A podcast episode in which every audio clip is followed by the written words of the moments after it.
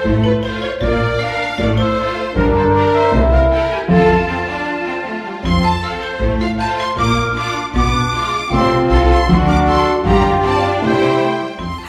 and welcome to this week's recording of the local news, brought to you by the Equipment Service for the Blind and the Worcester News.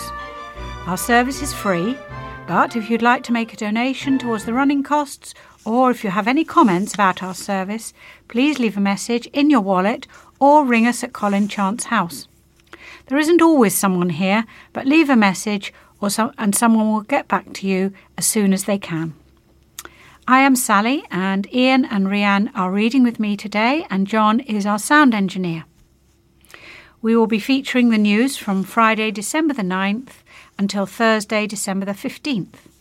We'll start with some um, general phone numbers, etc., and then what's on in the local area, followed by the headline stories, and then some general articles of interest, and ending with a couple of sporting stories. Then, after the music, the obituaries will follow for those who wish to hear them.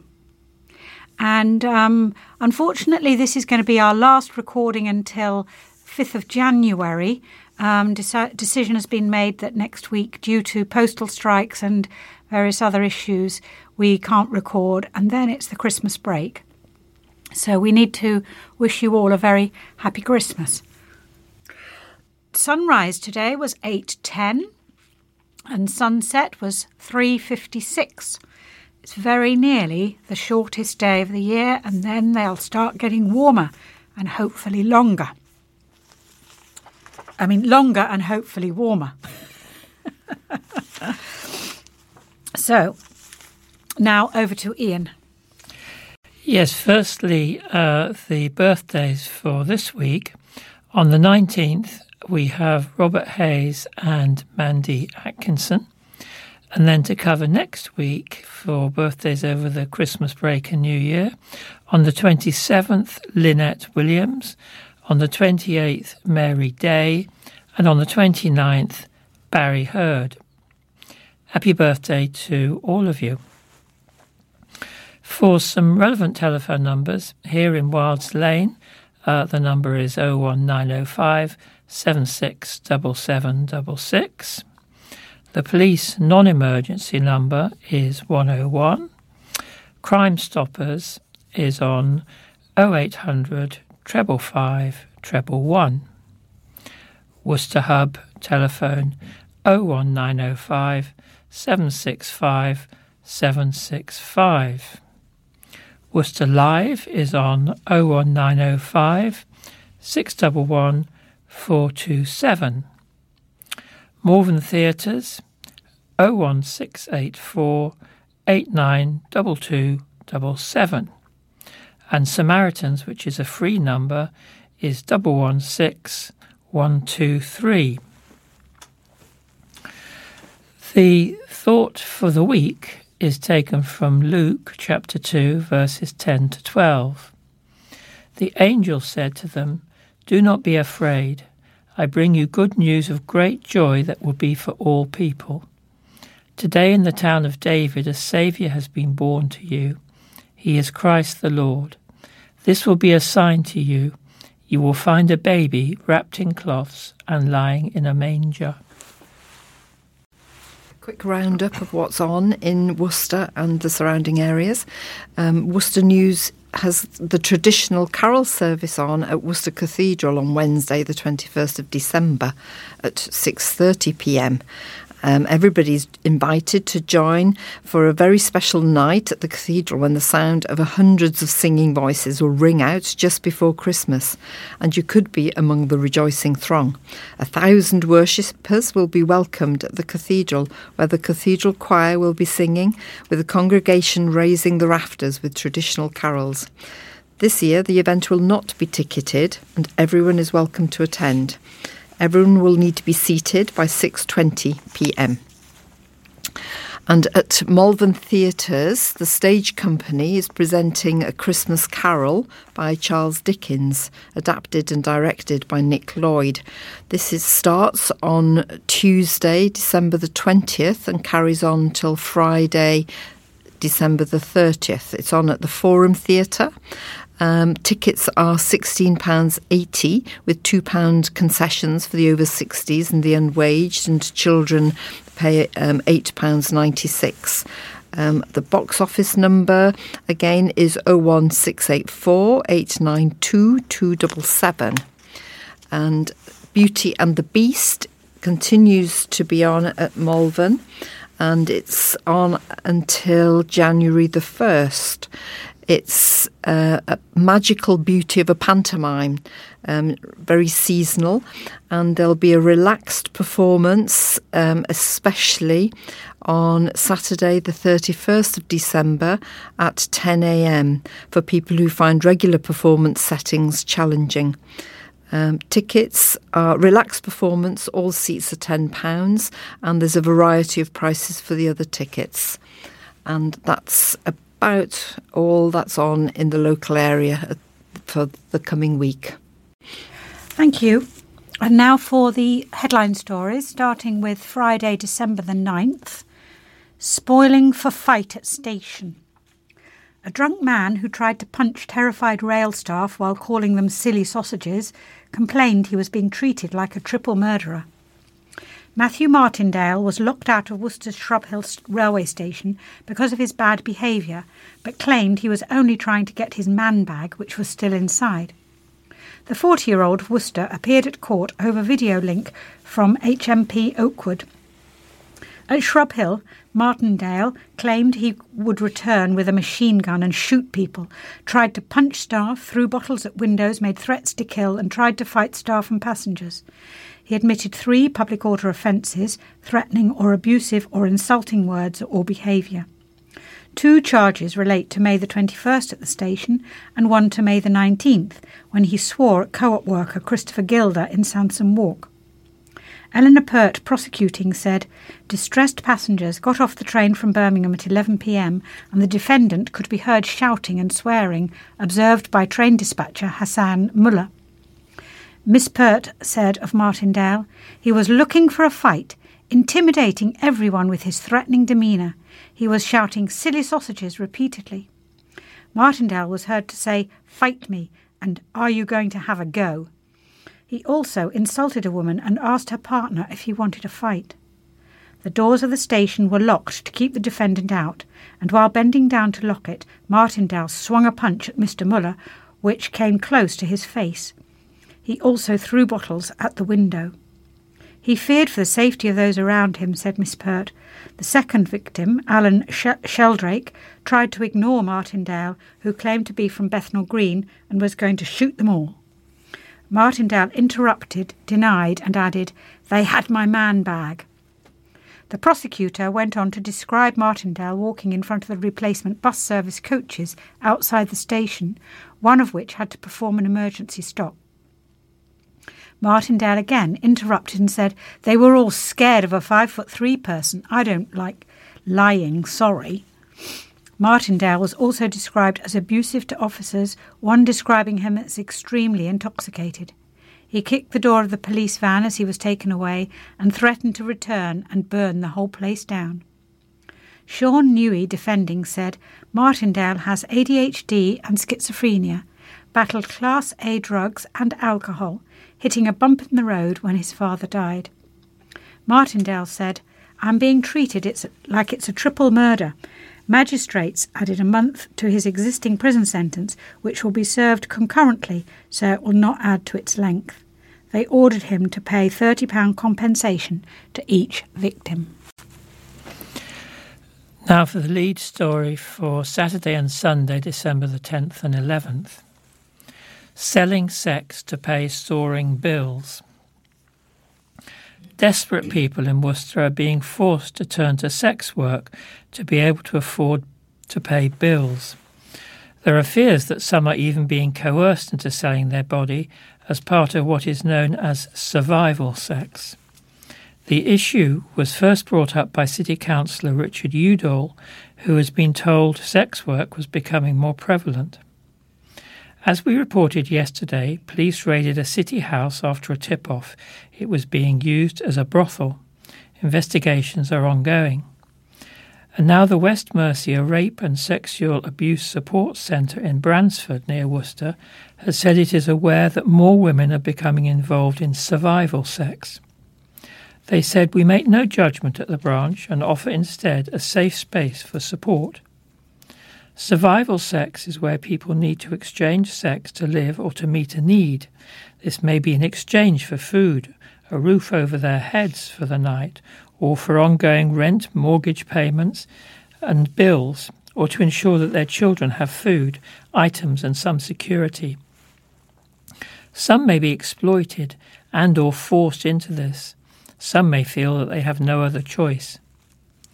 Poverty has long been a driver for people to sell sex, and this can only be exacerbated by the current cost of living crisis. Councillor Richard Udall, St John's City Councillor, said he has been contacted by people concerned with the increase in prostitution in the city. He said this is a serious concern. The cost of living crisis is driving people into desperate measures. Both men and women are being forced to take decisions which they should never have to make just to get by and to help pay the bills. It is an industry known for exploitation, including drugs, organised crime, and people trafficking. The very nature of the work is secretive. Violence and abuse against workers is very common. We need measures in place to ensure no children or vulnerable young adults are being exploited. He said, We need to uncover how serious the problem may be, what can be done to help prevent people from turning to the sex industry for a living, and what can be done to help the men and women who feel they have no choice. The sex industry has always existed, but that does not make it acceptable for it to continue in 2022.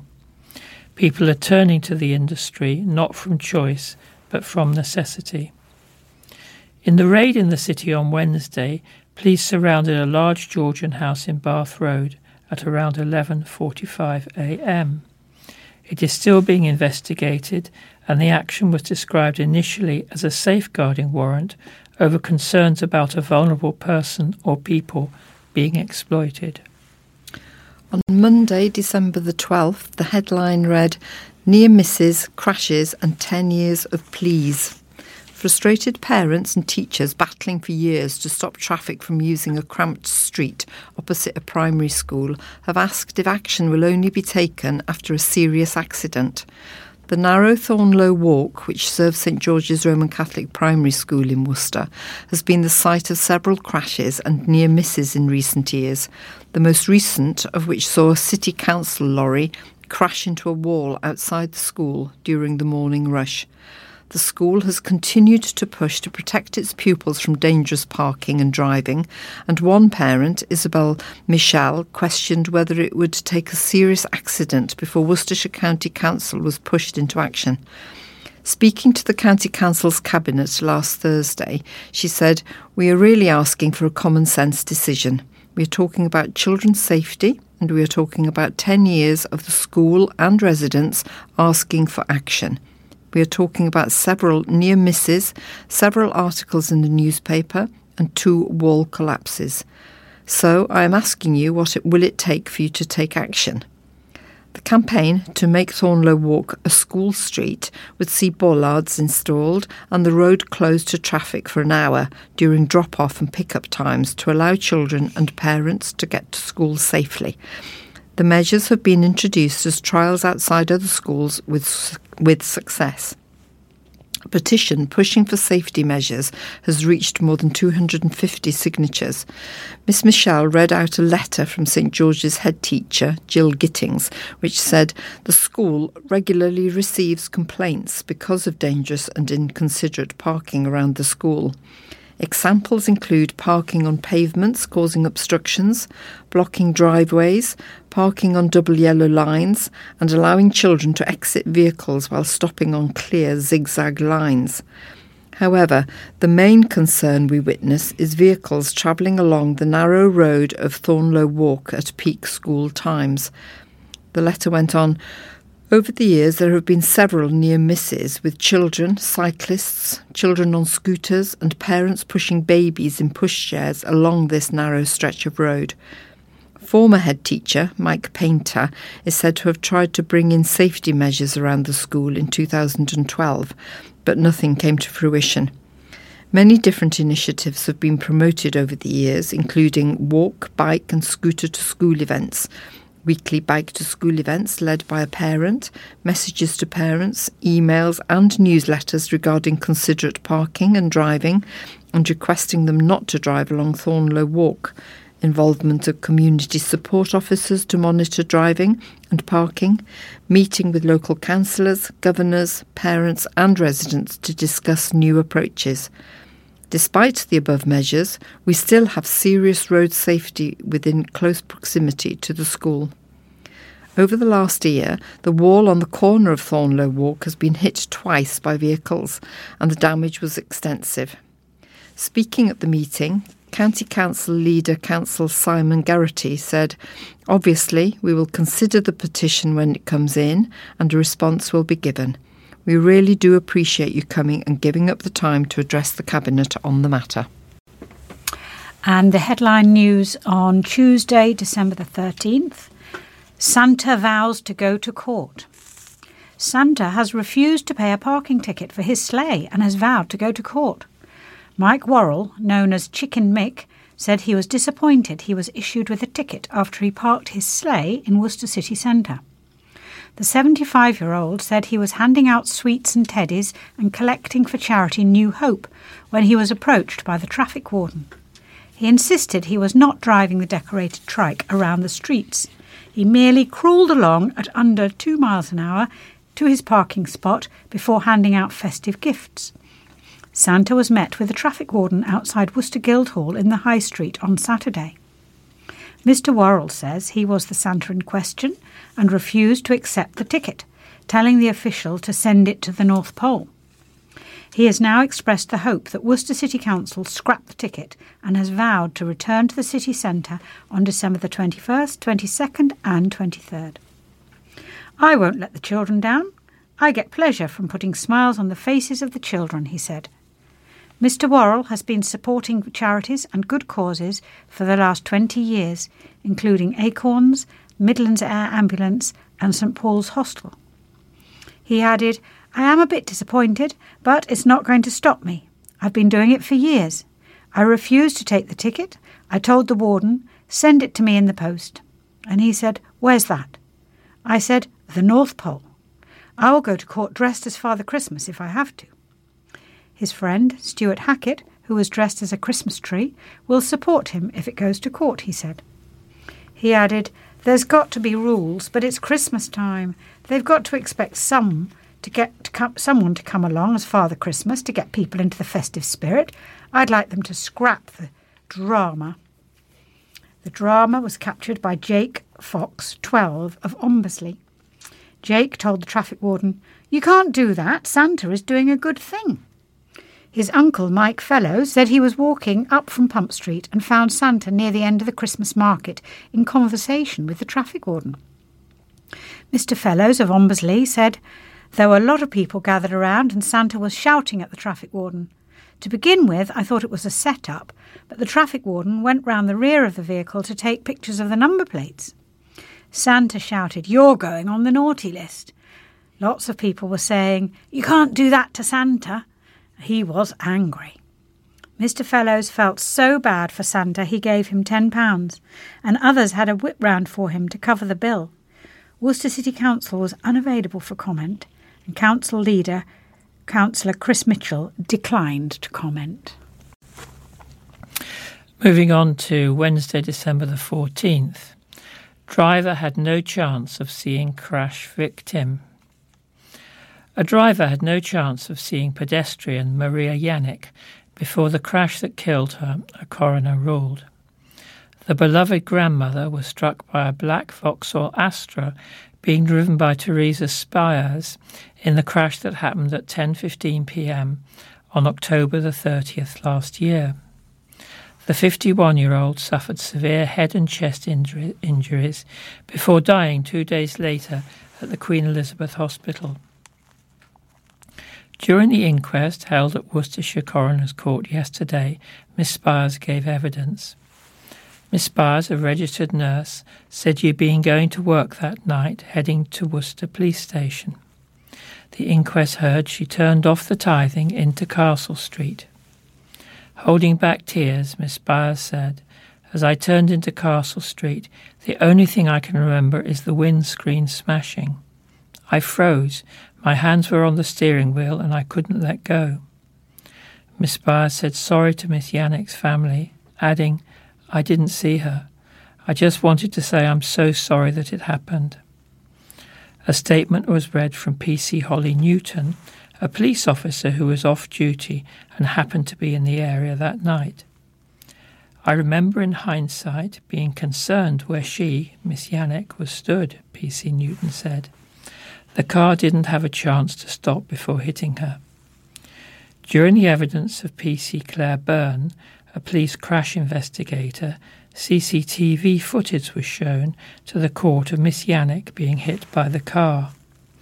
The inquest heard Miss Yannick had not taken a direct crossing route from Castle Street, being hit while she was walking in a yellow box junction, with it unclear where she was crossing to. PC Byrne said at the moment of impact the car had been travelling at 14 miles an hour and explained Miss Spires' view could have been impeded by vehicles turning into the Tything and the vehicle's roof pillar. Giving his conclusion, Miss Yannick died as a result of a road traffic collision. Coroner David Reed said Miss Spires would not have had the reaction time to be able to take the evasive action to not hit Miss Spires. He passed his condolences to the family after announcing his verdict. Miss Yannick from Southfield Street, Worcester, was born in Poland and moved from her home country to the city three years ago. After her death was announced, her family released a statement saying they had suffered deep sadness and mourning. The statement, translated from Polish, reads It is with deep regret that on November the 1st, 2021, the most beloved mother, grandma, daughter, mother in law, sister, aunt, died tragically, 51 years old. For those who would like to go to the scene of a tragic accident in Worcester, the Tything, where flowers can be laid at the place of her last steps. Bouquets of flowers were also left at the scene for Miss Yannick, who worked as a cleaner for several employers, including ASK Italian in Cathedral Square. Today, Thursday, December the 15th, the headline read Calls to Plug Water Leaks. Water leaks have been causing widespread misery for residents around the city. Residents have complained about a number of issues linked to the leaks, including the freezing of water that has leaked in the cold temperatures and drivers being stuck as roads are closed for lengthy periods to fix the issues. As reported earlier this week, a massive water leak poured out onto the pavement in Sidbury. Water was gushing up between gaps in the pavement near Sidbury opposite City Walls Road. A resident also complained about a burst pipe in Ambleside Drive, saying, It has been like it for days. Severn Trent Water, STW, said it will be fixed on December the 22nd, and I thought that would be so long to wait. Water was gushing out. I don't think it was freezing because of the volume, because it kept coming. Gritters have been creating slush on the road. The gritter is going up and down and it just runs down the drain. What a waste of water and grit. How there has not been an accident, I don't know. Luckily, they have now come out. Temporary traffic lights have been set up in the road, with residents warned they could be there until Friday. Henwick Road, near the level crossing, has been closed while the repair is being fixed. The subway for pedestrians was closed while STW workers fixed to repair the leak. STW's website is showing supply and pressure problems in the area to customers. Residents have also reported to us a major water leak in Rectory Close in Lower Broad Heath.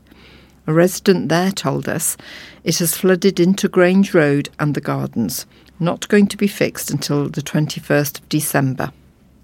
Traffic lights are in Droitwich Road, Fernhill Heath, and in Bromwich Road, while leaks are fixed there.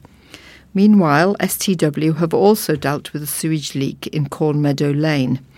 That problem emerged on Saturday, resident Rosemary Adams reporting it. She said it wasn't a leak, it was sewage water. My concern was water building up across the road and into Ombersley Road. Fortunately, it would go down overnight.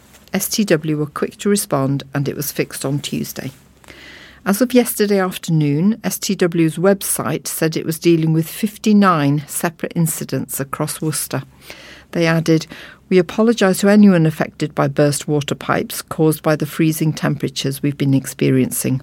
Freezing temperatures can put pressure on pipe joints, causing them to leak or burst. And now for the general news. Christmas is almost upon us, and the question on everyone's lips is when do I need to put my bins out? Household bin collections will continue as normal over the festive period, with no changes to collection days. Similarly, bins will be collected on the usual days at the start of the new year, the following week, starting the 2nd of January. Worcester City Council has also given advice about what can go into recycling bins. Large cardboard boxes, Christmas cards without glitter, and wrapping paper excluding foil and glittery paper can all go in the green bin. Tin foil and tinsel, however, will need to go in the black bin. You will have to remember to put the bins out by 7am on the day of collection. If you need to check when the black or green bin will be collected, you can use the Worcester City Council's Bin Roundup look, lookup service at selfserve.worcester.gov.uk slash WCC round lookup slash WCC search. The Council has warned that there will be some minor changes to commercial collections used by many businesses in the city.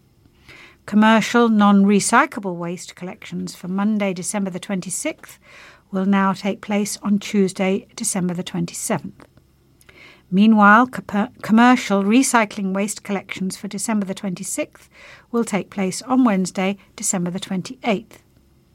Then, in the new year, commercial non recyclable waste collections for Monday, January the 2nd will take place on Tuesday, January the 3rd and commercial recycling waste collections for January the 2nd will take place on Wednesday, January the 4th.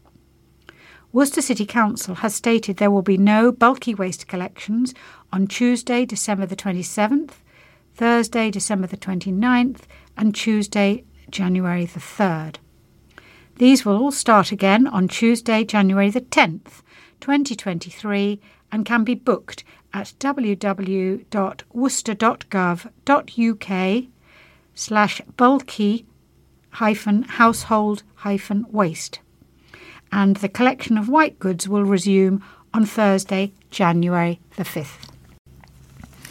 Thousands of people took up the offer of unlimited festive free bus travel, which has been hailed a success. There were 6,978 passengers who took advantage of the free buses as shoppers flocked to Worcester city centre for Christmas shopping. It is a 20% increase for the equivalent Saturday in December before the pandemic. And there were 26% more than the number of paying passengers using first bus services in Worcester the week before, December the 3rd. The most popular bus route was the 32, bringing passengers from Bainhall and St Peter's into the city centre. This saw an uplift of 57% compared to the previous Saturday. Coming in a close second was the 44, which brought in passengers from Great Malvern, Powick, and Lower Wick, which was a 45% week on week increase. The X50, which travels between Evesham, Pershore, and Worcester, saw a 36% uplift in passengers. The free unlimited travel took place on Saturday, December the 10th, on the following routes onto the city centre 30, 31, 32, 34, 35, 36, 38, 44, 45, 417, 144, the Salt Road, and X50. First Bus and Worcester City Council collaborated together in order to bring the initiative to life. Councillor Lynn Denham, Vice Chair of the City Council's Policy and Resources Committee, said it brought festive joy to the city and encouraged thousands of people to leave their cars at home. Councillor Denham said, It is great to see that this new initiative has brought festive joy to both Worcester residents and shoppers coming into our city from other destinations. Thousands of people headed into the, city on the free Christmas buses, many choosing to leave the car at home. In the process, we also brought extra seasonal cheer to Worcester's many shops and independent traders. Rob Pym, commercial director at First West of England, said, We're delighted that the Free Travel Day was such a success. The City Council's focus on the bus as a great form of sustainable transport is really welcome, and with their support, we were really happy to be able to give so many people a free ride. Labour has selected its new candidate to join the fight to be Worcester's next MP. Former City Councillor Tom Collins was selected as Labour's parliamentary candidate for Worcester by party members at a meeting. The new parliamentary candidate said he was absolutely honoured to be selected and declared the hard work starts right now. Speaking after the result was announced, it is an absolute honour to have been chosen by the local membership to be Labour's candidate at the next general election and hopefully Worcester's next MP. Mr Collins defeated former Lambeth councillor Mark Williams, who finished second, former West Midlands MEP Nina Gill, Deputy Leader of Southwark Council Danny Adilypour, and Ellie Groves to earn the right to represent Labour at the next general election. Speaking after the result was announced, Mr. Collins said, The hard work starts right now, and I will work day and night to convince people in the city that I am the best person to represent them in Westminster. People in Worcester have been telling me how the cost of living crisis is affecting them energy bills up, food bills rocketing, and taxes up too. They are hurting because this chaotic government has run out of ideas. It is time for a change. It is time for Labour. A Labour government will work in the interests of ordinary people. Our NHS is on its knees, our schools starved of cash, and our economy is about to go into recession. After 12 Tory years, I will make the case that it shouldn't be like this. The Tories have failed people in Worcester. It is time for a Labour government and a Labour MP in Worcester. Mr. Collins has lived in Worcester for 17 years and served as a councillor representing the city's Rainbow Hill ward for Labour between 2018 until May.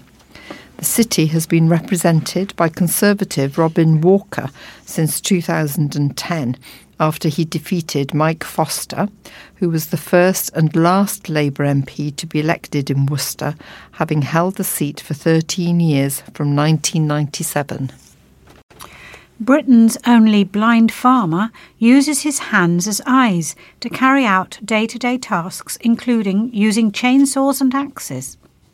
Mike Duxbury, 54, lost his vision at the age of six due to glaucoma and believes he's the only farmer with his disability in the UK. Mike said he grew up on a farm in Worcester and attended Warwick Agricultural College in 1986 to study to become an animal nutritionalist. Amazingly, Mike still manages to do all the tasks involved in running a successful farm. He uses all the kit, including chainsaws, axes to split wood, drills, and drives a converted golf buggy as a pickup truck. He uses simple tricks such as laying some wire a few feet away from a gate so he can feel when he's close with his feet. Despite all his challenges, Mike has gone on to create inclusive, Inclusivity Farm near Flitwick, Bedfordshire, a working farm where students can come and learn farming skills irrespective of their needs. And he said the industry had become an unlikely leader for disability inclusion. The farm, which is home to 32 pigs, 30 chickens, 6 sheep, 5 ducks, and 4 geese, was designed and built entirely by Mike and his partner Nessie last year. They produce sausages for local shops, pubs, and restaurants and sell up to 200 eggs a week to locals. The farm now also welcomes 15 students a week, as well as allowing visitors to see how it's run, and has had inquiries from all over the world. But despite applying for over 500 jobs, he failed to receive a single interview, so he decided to take matters into his own hands. He said, When I went to college, they didn't know what they were doing, and neither did I. But we figured it out together, and I'm really grateful for that opportunity. A lot of people are left behind in the farming industry. Injured farmers don't get support, and a lot of young people who want to go into farming don't get the opportunities. So I decided to do it myself. My journey has been a big learning curve, but I've worked with some amazing people and I've learned how to do things slightly differently that, work, that work for me. At the end of the day, the animals need to be watered and fed. Sheep need to be sheared. So I just got on with it and found a way to do that. Two dead ducks have been pulled from a pond at a Worcester Nature Reserve. The warden for Warndon Parish removed two ducks from the pond at Lyppard Nature Reserve earlier this week. It is not yet clear what caused the duck's death, but it is thought it could be related to avian flu. Councillor Dawn Merriman, portfolio holder for the environment on Warndon Parish Council, said the two dead ducks were found on Monday morning and were collected by our parish warden who works for the City Council, and they were appropriately disposed of. We do not know their cause of death, however. We are aware that avian flu is present amongst wild birds and therefore made local residents aware in case they see any other birds which may look ill or are diseased. The Council has urged anyone who finds a dead duck or sees any signs of ducks in distress not to approach them. Instead, you should notify the Council by emailing clark at warndonparishcouncil.org. Recently, all birds at a commercial poultry farm near Bromsgrove were set to be culled after avian flu was confirmed at the premises. On November the 26th, the government confirmed highly pathogenic avian influenza, HPAI, H5N1, also known as bird flu, has been found in commercial property near Bromsgrove. The Department for Environment, Food and Rural Affairs, DEFRA, has placed a 3 kilometre protection zone and 10 kilometre surveillance zone around the premises. When avian influenza is confirmed or suspected in poultry or other captive birds, disease control zones are put in place around the infected premises to prevent the spread of disease. Dr. Christine Middlemiss, the UK's chief veterinary officer, said, We are seeing a growing number of bird flu cases on commercial farms and in backyard birds across the country, driven by high levels of disease within wild birds. Unfortunately, we expect the number of cases to continue to rise over the coming months as migratory birds return to the UK, bringing with them further risk of disease that can spread into our kept flocks. An emergency shelter has thrown open its doors to rough sleepers so homeless people can keep warm as temperatures plunge below freezing. The shelter was made available at the Hope Church at the Granary in St Martin's Quarter in Worcester on Tuesday night and will be available until Sunday. This coincides with the current cold snap, with three days of weather warnings issued by the Met Office for snow and ice in various parts of the UK. Worcester City Council was not able to provide figures about how many people used the shelter on Tuesday. Councillor Jabba Riaz, chair of Worcester City Council's Communities Committee, said, Together with neighbouring district councils, we activated our Severe Weather Emergency Protocol, SWEP, on Tuesday this week when temperatures dropped, and it will remain in place until Sunday, December the 11th, when the cold snap is expected to be over. SWEP is activated whenever it is forecast to be zero degrees or lower, and all partners across the city are aware of the SWEP action and can direct people to shelter and warmth. Jonathan Sutton, Chief Executive of St Paul's Hostel, said the SWEP initiative was really necessary thing for the city, protecting people from the harshest extremes of the elements. He added, the overwhelming evidence is that sleeping rough on the street or in some other form of shelter, like a tent, is bad for your physical and mental health. Anything that keeps people on the streets and doesn't encourage them to move into somewhere safe is a bad thing, and the longer they stay out rough sleeping, the worse it is for their health. According to the Met Office, Today's, Friday, temperature will reach a maximum of 2 degrees centigrade, with a cold and frosty but sunny start. The weekend will stay cold and mostly dry, with some sunshine. Widespread and sharp frosts will continue overnight, perhaps with icy patches. Mist or fog is likely to form during the weekend, according to the Met Office's forecast. If any members of the public are aware of somebody who may be sleeping rough, we would encourage them to report this to StreetLink on 0300 500 0914 or via www.street.streetlink.org.uk. That will trigger a notification to agencies who will be able to attend and offer any necessary support. Taxi drivers may be prosecuted if they fail to help disabled passengers, including people in wheelchairs or with guide dogs.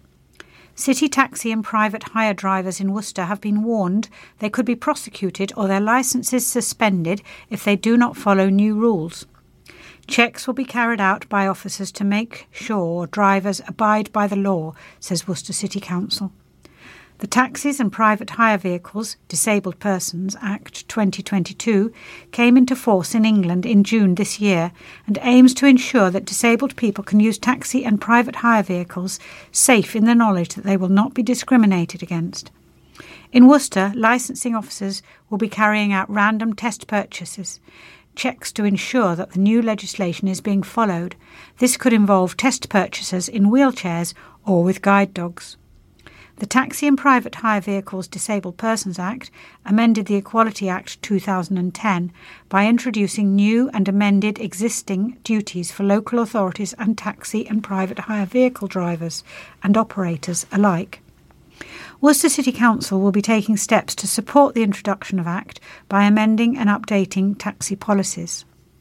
All taxi and private hire drivers and operators will also be informed of their responsibilities, which are to provide disabled passengers with reasonable assistance and carry their mobility aids, while not charging any more than they would for a non disabled passenger.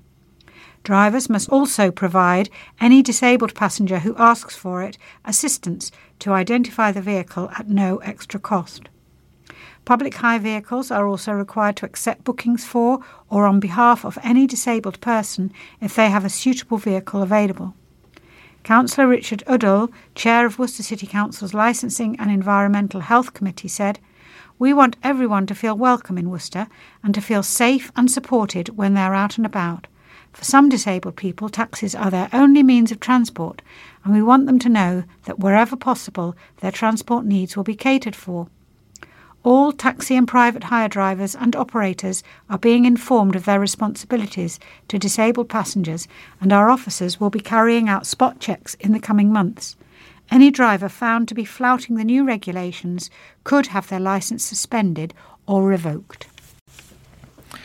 Plans for an arts venue at a former city cinema will be revealed to the public after concerns the scheme could be scrapped over spiralling costs.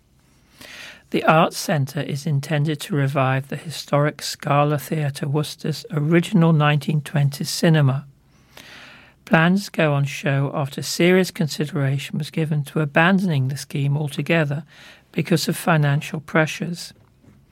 Plans will be on show at the Guildhall in Worcester High Street on Wednesday, December the 14th between 1pm and 8pm. We reported earlier this week how Worcester City Council has been forced to redraw plans to convert the historic Scala Theatre into a new 500 seat performing arts venue as part of a multi million scheme because of money woes and has now said it is scrapping another key piece of the project to help pay for the centrepiece work. The current budget, which has spiralled because of rising costs of construction and materials, is already millions of pounds short, and the Council is still trying to hunt down potential investors to bridge the gap. The Council was awarded almost £18 million by the Government in 2020 to build the new performing arts venue as part of a wider revamp of the northern side of the city centre and the neglected Angel Place. Everyone is welcome to attend this public consultation and view the plans. The plans will be on display throughout the seven hour event, and at 3 pm and again at 7 pm, the architects will give a presentation to set out the proposals in detail. A spokesperson for the scheme said, the ambitious proposals will transform the Angel Place area, attracting world class arts, music, and comedy acts to Worcester, as well as giving a much needed boost to local businesses. The renovation has been designed by architects Burrell Foley Fischer, who also designed the Hall for Cornwall, as well as the Crucible in Sheffield, amongst several other award winning venues. The Arts Centre proposals are part of the Future High Streets Fund, which includes £3.5 million worth of public realm improvements to Worcester city centre, many of which are, are already being enjoyed by residents. The city's Policy and Resources Committee will be asked on Tuesday, December the 13th, to agree to the submission of a planning application. This is a roundup of Councillor Adrian Gregson's May- The Mayor's Diary during the last week. Being Worcester Mayor is not just about Worcester, it is about promoting the city for visitors, including through the international students team at the university. It's also about supporting other local civic events and their charities and the valuable work they do. Two examples this week. Firstly, we went to the Ledbury Civic Service where the Mayor is supporting Strong Young Minds, a project for mental health amongst young people. Secondly, we attended a charity dinner with the Redditch Mayor. The meal was all prepared and cooked by young students at the HOW College and in support of Touchstones, a local charity offering bereavement counselling to young people. My own charities, Onside and Severn Arts, received a boost this week from a concert given by the fabulous Elgar Chorale. Readings and carols went down well with a mince pie, and they even gave us an encore. I was invited to honour individual work in the voluntary and community sector at the presentation of two British Empire medals by the Lord Lieutenant one for setting up an enterprise for people with learning disabilities, and the other for nursing innovation with kidney patients. Other sorts of business and development have also been on show this week, including the transformation of the old fire station building into apartments. Then, wandering around the Victorian Fair, both traders and visitors said how wonderful it was to be back in such a friendly place, and numbers were certainly high over the last weekend. Supporting small businesses, we visited several new and independent retailers making their mark on Worcester, from bread to chili, bubble tea to Botox. And most inspiringly, the talent and enthusiasm at the Young Enterprise Trade event at the Cathedral, where school students plied us with their ideas and products. Times are tough right now, but there is some hope in their future. Homeowners are being urged to think twice about where they store their Christmas gifts this year. People should not be hiding presents in garages and sheds, even if it's only temporary or overnight, said Anderson Fawcett of rural insurance brokers Lycetts. It has never been a good idea to store valuable items in outbuildings, but with the cost of living crisis and inflated prices, burglars are more determined to exploit any opportunity they can. Fawcett stressed the importance of carefully checking household insurance policies and of not simply assuming all contents are covered. Most policies will have limits for any items that are stored outside the house. This is because security measures for sheds and garages tend not to be as vigorous and effective as they are for houses.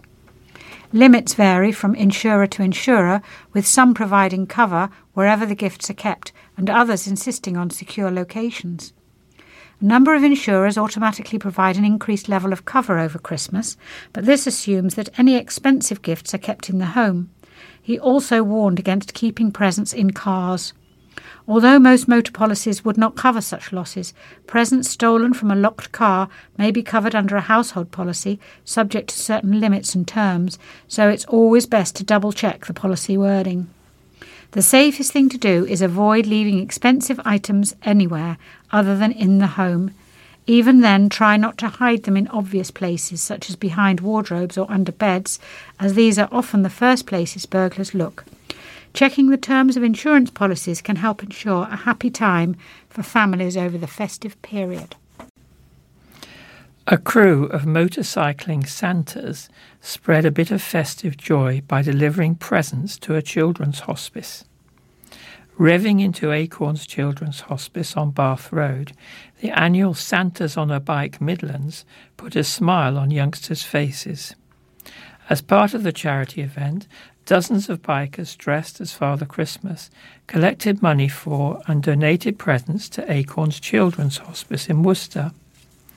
Mel Hall from the fundraising team at Acorns said, We were thrilled to welcome Santas on a Bike back to Acorns in Worcester today in what has become one of the highlights of our year. At Acorns, we like to create special memories for children and families, especially at Christmas, and a fleet of festive Santas on bikes is the perfect way to do that. We also want to say a massive thank you to everyone who has donated the money raised thanks to Santas on a Bike will make a real difference to local children and their families at Christmas and all year round. Santas on a Bike began in 2004 with just a dozen participants. This year there were several rides taking place across the country, including in Bristol, Devon, and Plymouth. The Midlands edition was organised by Jennifer Long, who took over the responsibility in 2021. Bikers met up shortly before midday on Saturday at the Corn Mill Yard in Evesham. The crew then set off towards Broadway, passing through Bretforton, Badsey, and Evesham before heading towards Worcester. Miss Long said, I've been a biker for 10 years, and I know we like nothing more than all getting together to raise money for good causes throughout the year. Santas on a Bike chose to support children's hospices at this time of year in the hope of raising a smile to children and families at what may be difficult times, especially brought to light around the festive period. For more information about Santas on a Bike and how to donate, visit santasonabike.org.uk forward slash Midlands. Hundreds took to the streets of Worcester to highlight the issue of violence against women and girls. The Reclaim the Night March took place in Worcester tonight, with crowds gathering in Angel Place before making their way through the city. Passerby and diners in restaurants showed their support as chants of Mister, Mister, get your hands off my sister filled the air. Among those in attendance was Councillor Lynn Denham. My daughters should be safe to go out and shouldn't be worried about somebody following them, she said. It's a really important movement about women's power and people's right to go out at night and feel safe. Women have as much right to walk about as men. Fellow councillor Jill Desayrah added, It's so important that women do not feel at all marginalised at any time of day. I want to support the idea that women can walk about at night, be who they want to be, dress how they want to dress, without any threat of violence and intimidation. The Worcester Reclaim the Night March on Thursday, December the 8th, is part of the 16 days of activism against gender based violence. The annual campaign, which began in 1991, started on November the 25th, the International Day of Elimination of Violence Against Women, and runs until December the 10th, Human Rights Day. This year's event was organised by West Mercia Rape and Sexual Abuse Support Centre, an organisation that supports women, men, and children who have experienced sexual violence, abuse, harassment, and exploitation. An old weighing room has been demolished as the first part of a huge facelift of the city's racecourse. The dilapidated building at Worcester Racecourse has been torn down to make way for a modern two story structure.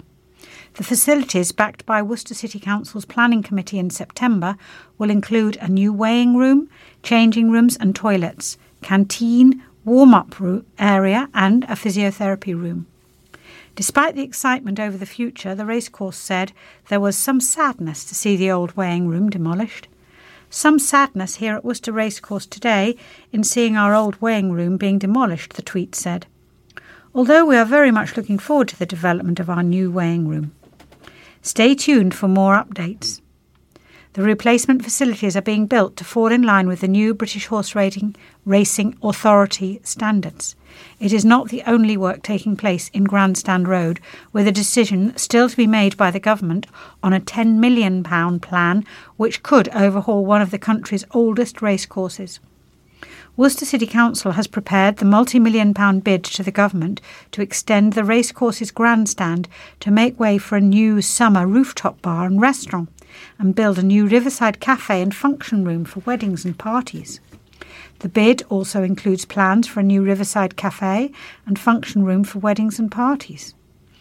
The work, which is part of a bid for government levelling up money, also includes a new greener grandstand capable of hosting large events, conferences, and public celebrations all year round.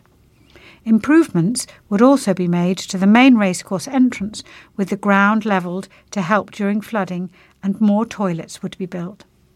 The racecourse, part of the old of the bid, totals £9 million with Sports Arena, which owns part of the racecourse alongside the City Council, putting forward half of the money.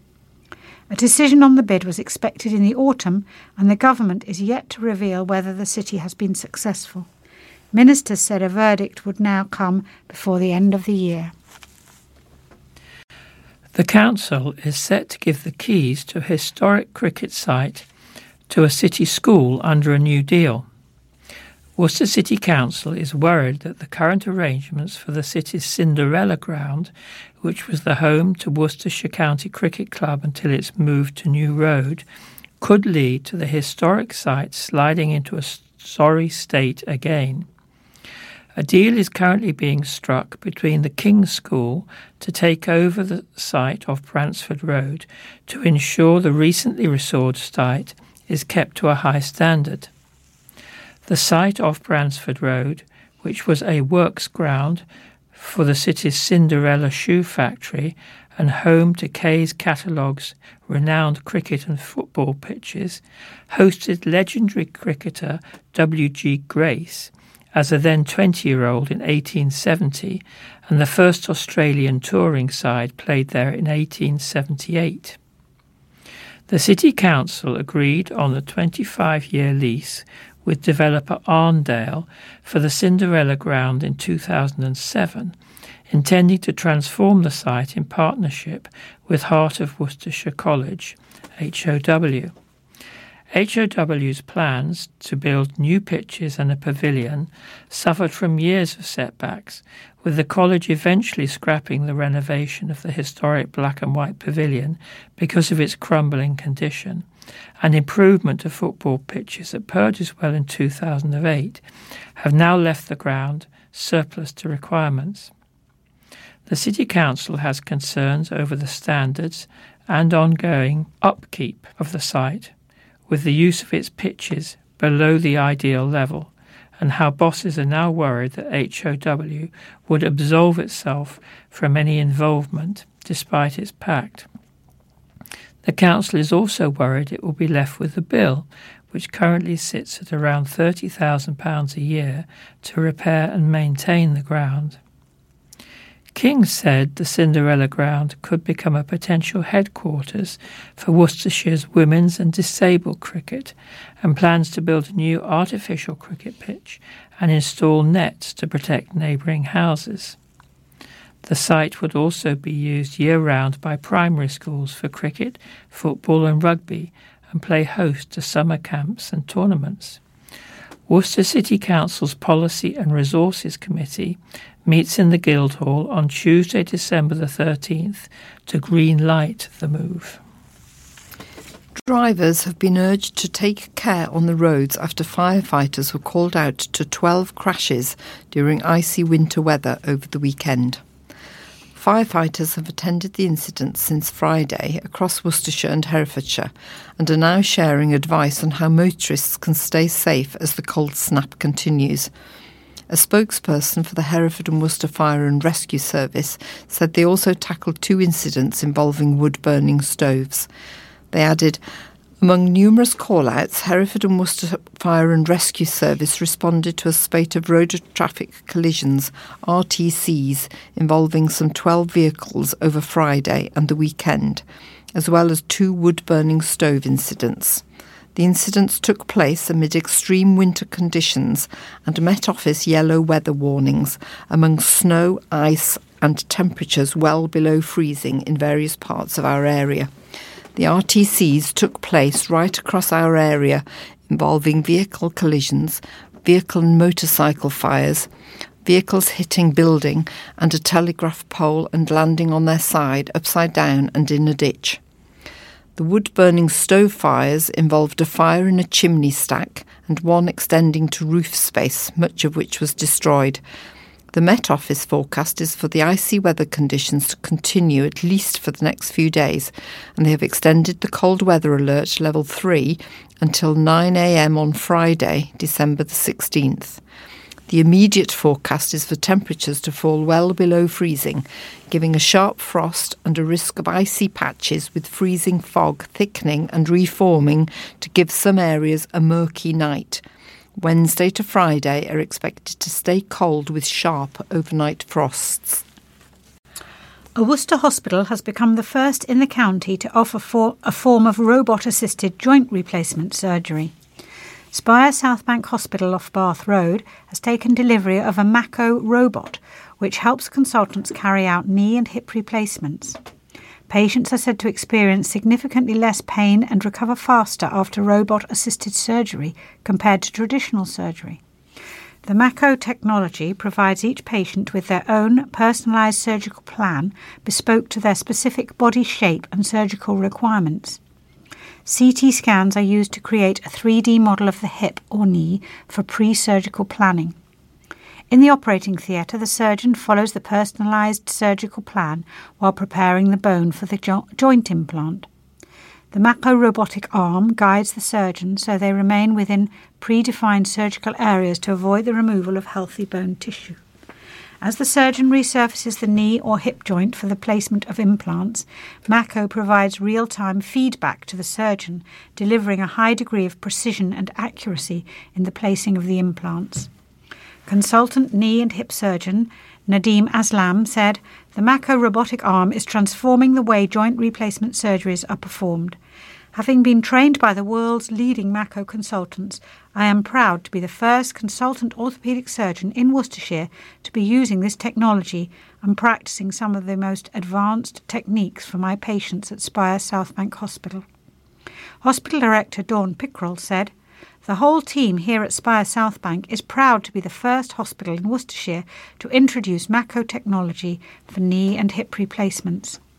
Having three highly experienced orthopaedic consultants here offering this advanced surgery, I am confident that even more patients will benefit from the most up to date technology available to ease their pain and provide renewed mobility and quality of life. Consultant specialists offering this new service at Spire Southbank include Mr. Aslam, Darren Clark, and Akash Sharma. A celebrity chef is coming to Worcester to launch a new bakery in the city centre. Marcus Bean, the winner of Iron Chef UK in 2010, is coming to the launch of Peter Cook's Bread in the Hop Market this Saturday, December the 10th. The launch party and free tasting event will be held from 10am to midday. Following his success on Iron Chef UK's show, Marcus Bean has been a regular chef on ITV's This Morning and on Good Food Channels, Market Kitchen, Channel 4's What's Cooking, and ITV's new children's cookery show Munchbox. Peter Cook, owner of the business, will be on hand to answer questions from those in attendance and will be providing lots of bread and pastries to sample. Mulled apple juice and activities for children will also be available on the day. Peter Cook's bread will be open from 8:30 a.m. to 5:30 p.m. on Monday to Saturday. Peter Cook's bread opened in the Hop Market in the Foregate on Friday, December the 2nd, and foodies have also been sampling the delights at the shop. Mavis Cook, who runs the shop with her husband Peter, previously said, We have never had a shop before. We are a wholesaler. We have had a market stall in Worcester. We have been looking for a year and decided on the hop market because profits go back into the city of Worcester from the rents, and it's a really beautiful courtyard. The bakery sells a range of breads, sourdoughs, and pastries, including vegan pastries, and the shop has begun selling its Christmas range, including mince pies. We sell real bread, and there are only four ingredients flour, salt, water, and yeast, Mrs. Cook said. Peter's been a baker for 30 years, and the business has been going for nine years now. Please come and visit us. Plans to turn an ugly and dangerous area of Worcester city centre filled with drug paraphernalia into a garden have been rejected by the County Council. A row has broken out after a plan put forward by architect Nick Carroll to change a rundown public area of Lower Broad Street into a private garden area for nearby flats was denied after two years of discussion. Mr. Carroll of Deansway Regeneration, who owns flats near the weed bed opposite All Saints Church, described it as an eyesore, greeting visitors to one of the main gateways to the city. He also said the area is a hotspot for antisocial behaviour and is littered with drug paraphernalia. However, the council has said it will allow Mr. Carroll to plant the garden, but the area must remain public land. Mr. Carroll said this is public land attracting proven antisocial behaviour and is poorly maintained at the cost of council taxpayers.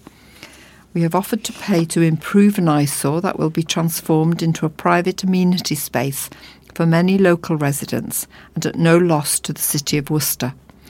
The improvement will help secure the wider objective of improving Lower Broad Street, but the County Council says no, despite support from Robin Walker MP, John Campion, local councillors, planning and conservation officers, and Worcester BID, who voiced support, along with local residents, for this endeavour. Mr. Carroll also criticised the council's slow response time.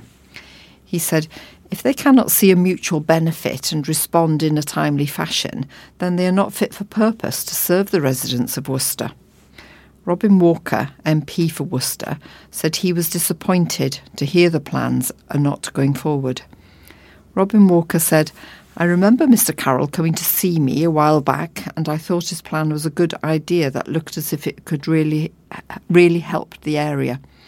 I'm not really sure of the basis on why this was turned down, but I'm certainly disappointed with the news. John Campion, Police and Crime Commissioner, said he wanted to look for ways to tackle drug use. But he added, however, any plans that require planning permission must also have the backing of organisations consulted on them. Worcester Bid also supported the idea. Councillor Mike Rouse, Cabinet Member for Highways and Transport, said, we will always try to work with community spirited people, and that's why we have already granted what is known as a temporary planting licence, which lets Mr. Carroll plant in the raised bed adjacent to the public highway. The land will still be owned by the County Council and is under consideration for future redevelopment. In the meantime, we wish Mr. Carroll well with his project. Temperatures in Worcestershire have plummeted, leaving roads covered in ice, and the Met Office has predicted temperatures as low as minus 5 degrees in the county, meaning many will be waking up to an icy windshield and the prospect of a nervy drive ahead. Luckily, Worcestershire County Council has prepared itself for such a situation with an army of gritters ready to hit the roads. Councillor Mike Rouse, Cabinet Member for Highways and Transport, said, Staff at our depots across the county are preparing and working with our highways teams to ensure the grit hits the road at precisely the right time to make the roads safe for our residents to travel as the colder weather continues. We have five large barns and a dome filled with enough salt ready to hit the county's roads. And if and when the county sees significant levels of snow, we have snow ploughs available to be fitted to our gritters to help clear the roads. The Council's gritters have been on standby from October, which marks the official start of the winter maintenance season, and will continue to be so until spring. Last winter, the teams clocked up more than 50,000 miles across the county. The gritters have been going out over the past few evenings, spreading salt on county roads in a bid to keep people moving.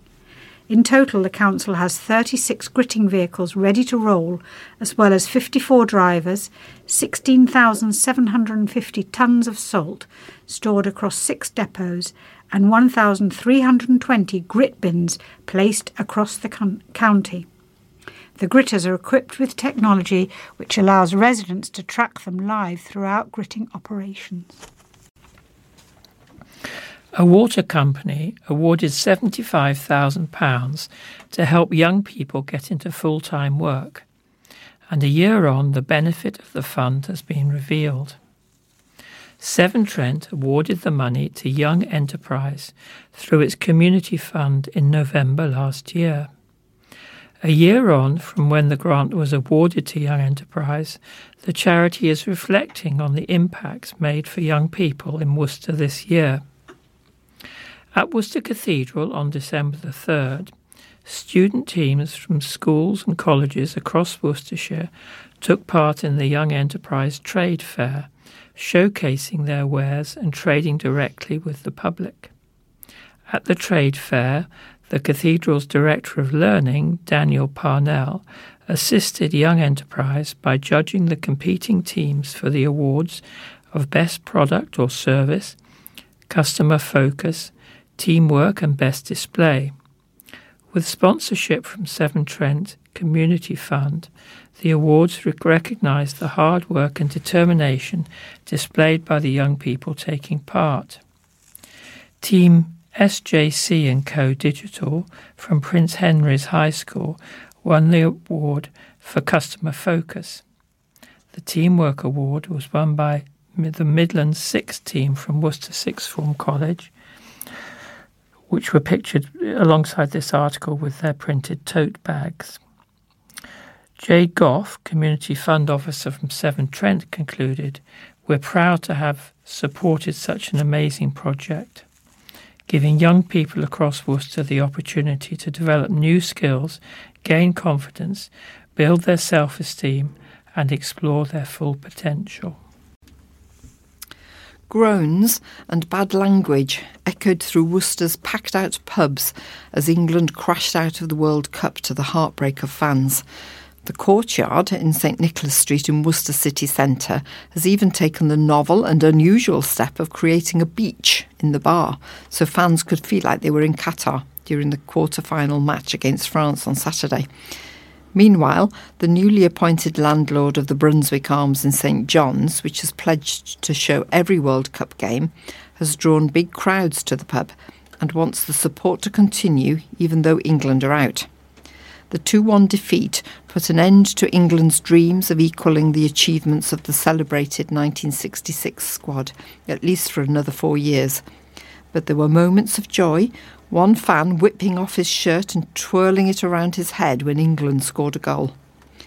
Lloyd Cox, owner of the courtyard, set a capacity of 200 as fans sank their toes in the sand for the game and cheered on England.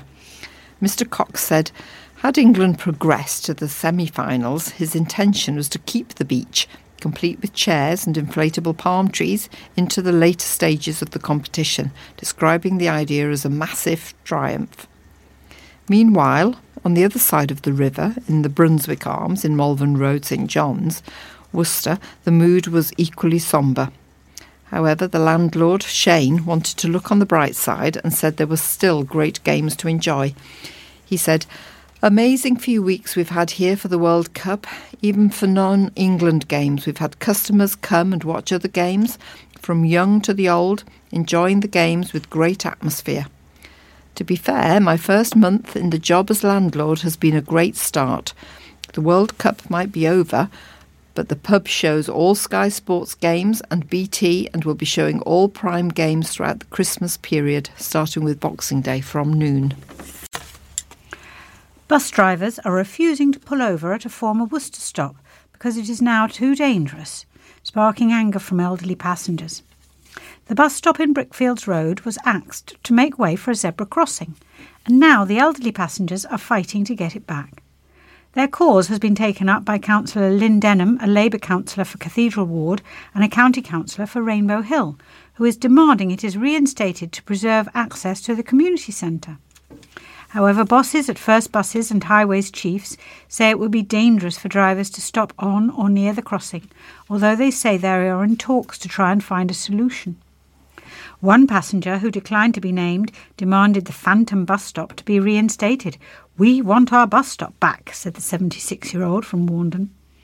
She uses the number 35 to get to and from the KGV Community Hub, where she has been going for 15 years.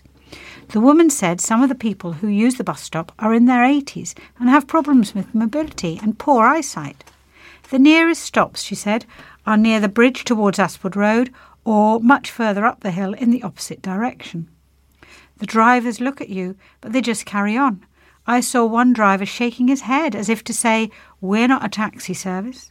They won't stop when we're trying to get on the bus, and they won't stop when we're trying to get off. I don't think they'd stop even if we showed a bit of leg. Richard Chinnock, operations manager for First Worcester, said, We are not able to stop on the crossing or zigzag lines, and stopping before or after would present a hazard to other road users. We remain in discussion with Worcestershire County Council regarding sitting a replacement stop. But until this is resolved, we're unfortunately unable to stop in this location. There is a bus stop sign on the, ro- on the park side of Brickfields Road, but not on the opposite side, said Councillor Denham. Councillor Denham said, Residents are completely fed up about it and really angry. The zebra crossing was put in place to make it easier for them to get to the community centre, and now they can't get the bus to stop, she said. County Councillor Mike Rouse, Cabinet Member for Highways and Transport, said, the crossing was installed to improve road safety and it would jeopardise safety if a bus stopped too close to the crossing. He was confident a solution could be found. Runners can sign up for an annual festival of running in Worcester, including the popular half marathon, which returns next year. Worcester City Runs, founded by athlete Steve Cram, will return next September with special early bird prices on offer throughout December. The annual runs will now take place on September the 16th to 17th during a weekend for events in the city alongside Worcester Paint Festival and Worcester Music Festival. The Worcester City Runs are being organised by Events of the North in partnership with Worcester City Council and Worcestershire Acute Hospitals Charity. Places are now available on the Worcester City Half Marathon, 10K, and Young Athletes Run, which will all be held on Sunday, September the 17th. An early bird rate price for the half marathon and 10K will be in place until the end of the year. Founded in 2014, the Worcester City Runs attracts thousands of runners and spectators to the city every September and the half marathon, 10k, and junior runs are now well established races on the Worcester sporting calendar. As well as leading club runners, many of the participants run to raise money for good causes, including official charity partner Worcestershire Acute Hospitals Charity. Funds raised by runners support vital research, the improvement of facilities and medical equipment, and staff development and welfare. Steve Cram, Worcester City Run's founder and race director, said, We're getting out of the blocks quickly for 2023 and are really excited that the Worcester City Runs will be part of a huge weekend of events in the city.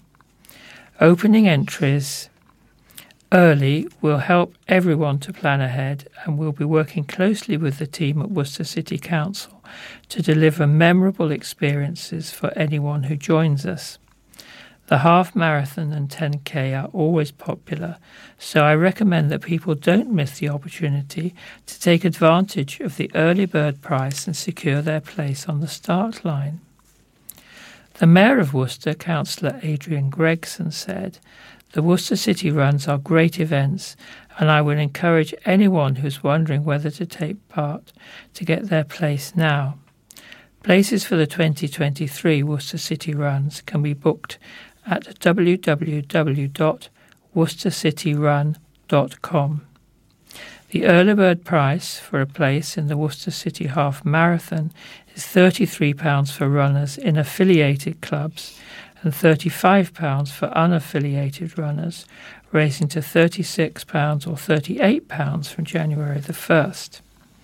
Places on the Worcester City 10K cost £24 or £26 respectively, rising to £26.50 or £28.50 from the 1st of January. The cost of a place on the Young Athletes Run, one mile for under 11s and 3k for under 15s, is £8. We'll now continue with a roundup of further sports news. Saturday was the day Worcester City celebrate their 120th anniversary, but would they even have been here had it not been for a certain English footballing icon back in 1951? Sir Stanley Matthews, arguably one of the greatest to ever grace the game on British shores, came to Worcester City's rescue all those years ago on Thursday, May the 3rd. It was a turbulent time for the football club. The accounts had shown a trading deficit for two seasons in a row, and the board had to seek a loan of £5,000 from the Football Association, with the supporters club assuming responsibility for the repayments. So, in order to try and pull themselves out of their financial crisis, City player manager Percy James set up a Save the Club fundraising game, utilising his contacts in the full time game. The opposition was made up entirely of Blackpool and West Bromwich Albion players. To put that into context, Blackpool finished third in Division 1 that season, and the previous Saturday they had played in the FA Cup final, losing to Newcastle United. St George's Lane was packed to the rafters to watch the legend that was Matthews and the rest of the professional players on show, including, including Ray Barlow, Rex Adams, Bill Wardle, and Joe Kennedy. The game itself didn't live up to its billing and was most notable for the fact that a young City player, Gordon Mackenzie, injured Matthews with an over enthusiastic tackle, forcing him to depart the field 15 minutes before the final whistle.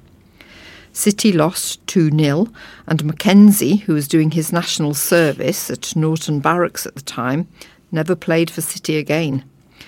Matthews was forced to miss England's next two games, including a prestigious friendly against Argentina, because of the bruised foot. However, his star name did manage to raise over £900 for Worcester City, and the club survived with the help of a donation of £800 from the Supporters Club on top.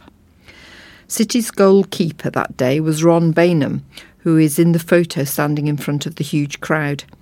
Baynham is still alive and is the oldest surviving England international player. He was eventually sold to Luton Town in 1952 and went on to win three international caps as well as playing in the 1959 FA Cup final. So, Despite getting a clatter that day, less than 90 minutes of football from Sir Stanley Matthews ensured the football club stayed alive and maybe the reason it is still here today. Judo is a sport that definitely runs through the genes of one particular Worcester family.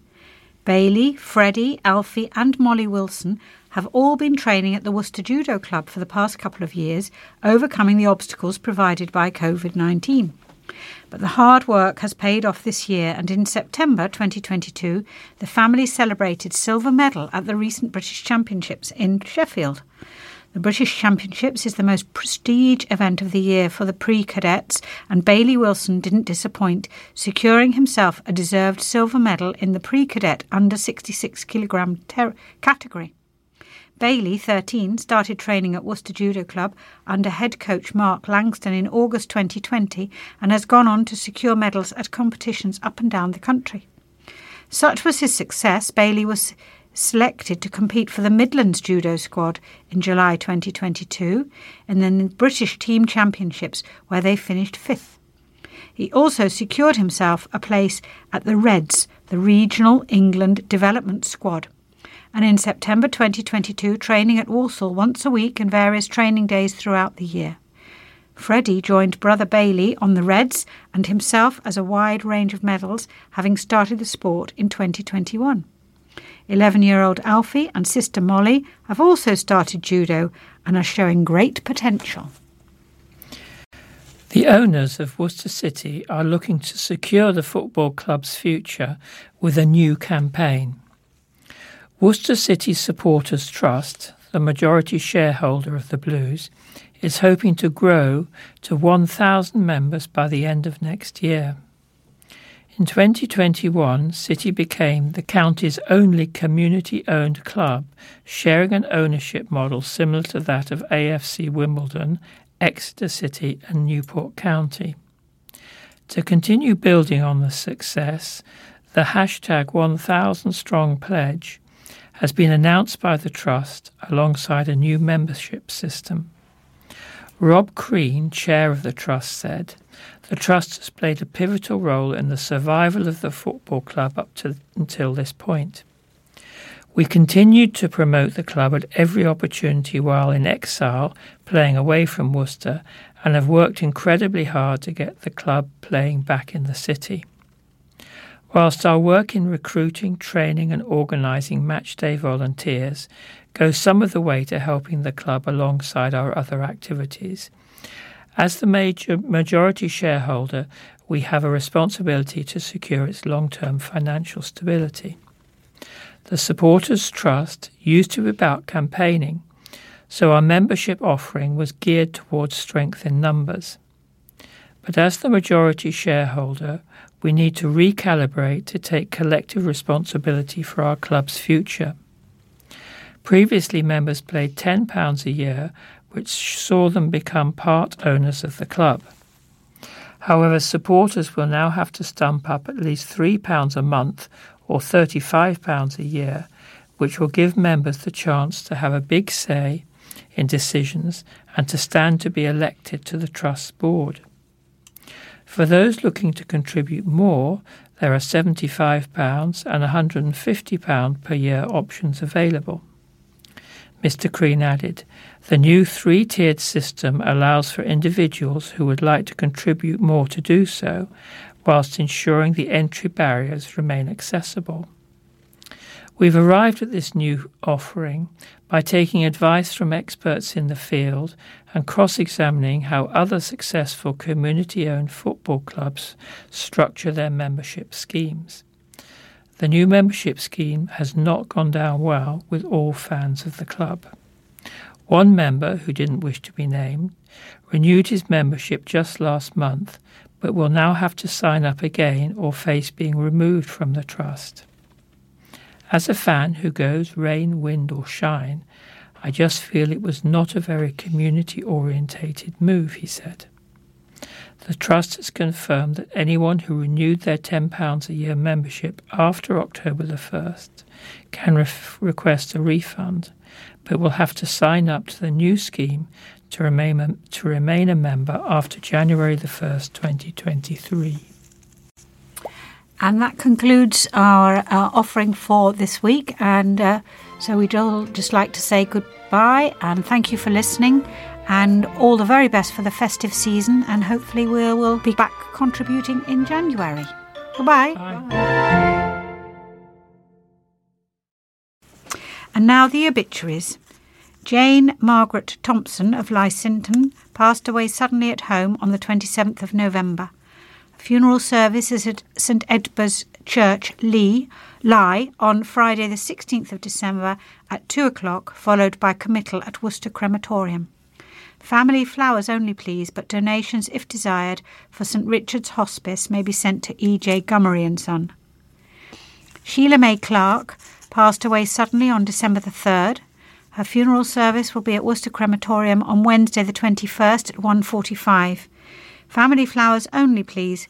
Donations are invited for Birmingham Children's Hospital charity, which may be sent to E. Hill and Son in Pershore. Keith Aldrett passed away peacefully in hospital with his family by his side on the 4th of December. Funeral service at Worcester Crematorium on Thursday, the 29th of December at 1 o'clock.